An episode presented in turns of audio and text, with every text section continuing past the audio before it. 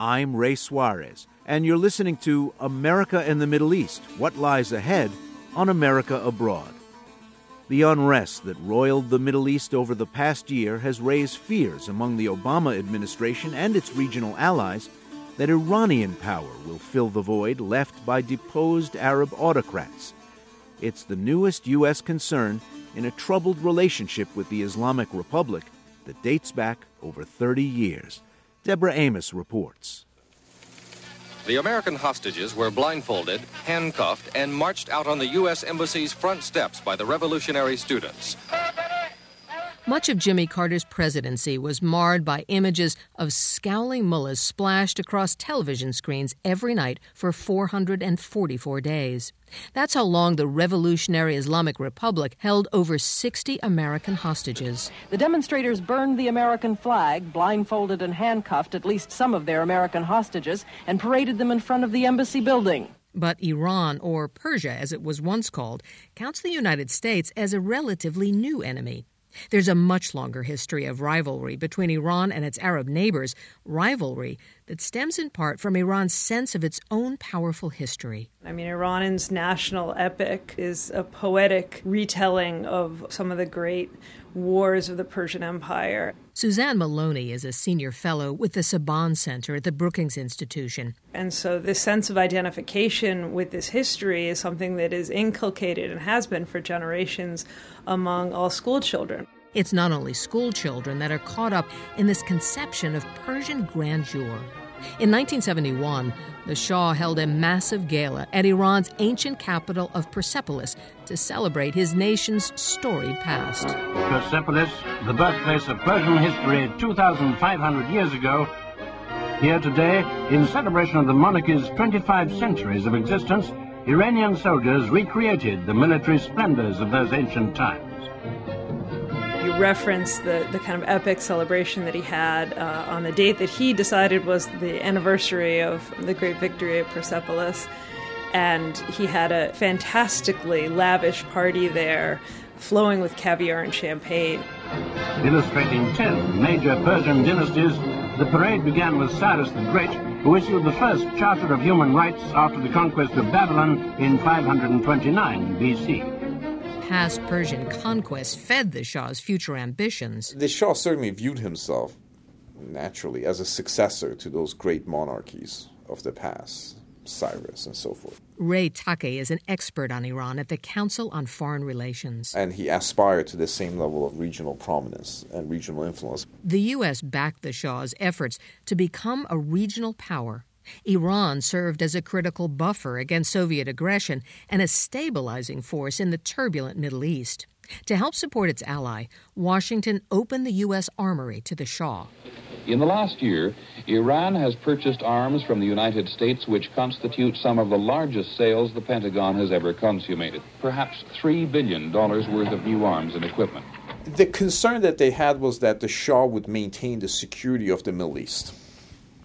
And if he required arms of whatever category, short of nuclear weapons, then that would be provided for him. So Iran was a, a, kind of rising power with sharp elbows and big ambitions, and that kind of a player doesn't always get along well with his neighbors. Iran's Arab neighbors were troubled by the Shah's sharp elbows, but they were terrified by what came next. In 1979, a popular revolt toppled the Iranian monarch and then the chaos that followed, an Islamic revolution swept Iran. It was, as far as the people were concerned, total victory.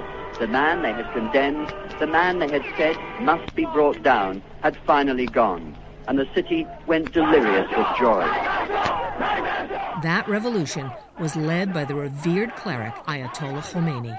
They danced and they cheered, and loudest of all, they called for the return of a man they see as taking the Shah's place, the exiled religious leader Ayatollah Khomeini.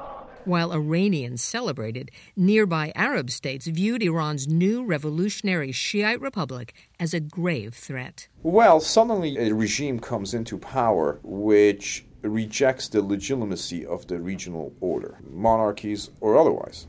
But this seeks sort of Islamist regimes throughout the region as an aspiration. So it's the status quo powers versus revolutionary Iran, secular powers versus Islamic insurgency. That division soon turned into a devastating war. Good evening. Iran and Iraq continue today to pound one another with airstrikes and artillery barrages. Vital oil centers in both countries were reported in flames, casualty counts mounted. Hoping to take advantage of Iran's military disorganization after the revolution, Saddam Hussein invaded his neighbor. The fear in Baghdad and other Arab capitals was that Iran's Islamic revolution would spread across the region. So when Saddam stepped forward to stop the contagion of Khomeini's revolution, especially in the Gulf, they were largely supportive of it, and they would go on to substantially subsidize Iraq's war effort. With the Gulf states bankrolling Saddam's military machine, the war became Iran versus the Arabs. This is a war fought in trenches, of gas masks to protect against chemical weapons. It is a war of artillery duels across a no man's land whose only value is as a military prize. The longest interstate war in Middle East history, eight years. Trench warfare, chemical weapons. By the time the war ended in 1988, both Iran and Iraq lay in ruins, and Iran was a pariah in the region. But just a year later, Ayatollah Khomeini died. The Islamic Republic's foreign policy became a little less about revolution and a little more about rebuilding the nation. And when Saddam Hussein invaded Kuwait in 1990, Iraq replaced Iran as public enemy number one in the Middle East. The Gulf War was a sea change for Iran. You can look at that period as the first of many, many points in time at which Iran has been a, an unintended but very lucky beneficiary of changes in the regional order. Iran got lucky again over a decade later when the U.S. invaded and this time overthrew Iran's mortal enemy, Saddam Hussein. And in the power vacuum of a fractured and weak Iraq, Iran exerted its influence. You know, the Iranians see their own security very much through the prism of Baghdad. Um, this was their greatest threat. And they were determined, once given the opportunity, to ensure they would never face that kind of threat again. President Mahmoud Ahmadinejad flew into Baghdad today on the first official visit by an Iranian leader since one million Iraqis and Iranians died in the war started by Saddam Hussein in 1980.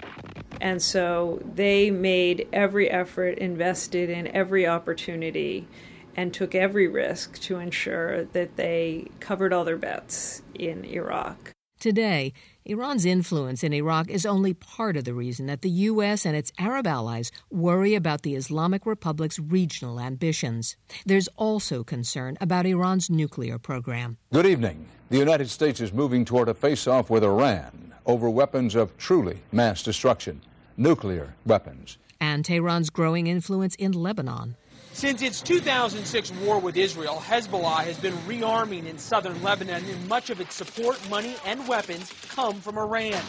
Now, another opportunity for Iran as the Middle East order is overturned. At the moment, they look at the region in the aftermath of the Arab uprisings and they see a very fortuitous change for their interests. I'm Ray Suarez, and you're listening to America and the Middle East What Lies Ahead on America Abroad. I'm joined again by Ken Pollack and Michael Doran, both of the Saban Center for Middle East Policy at the Brookings Institution, to talk about America's future presence in the Middle East. Thanks again for joining us.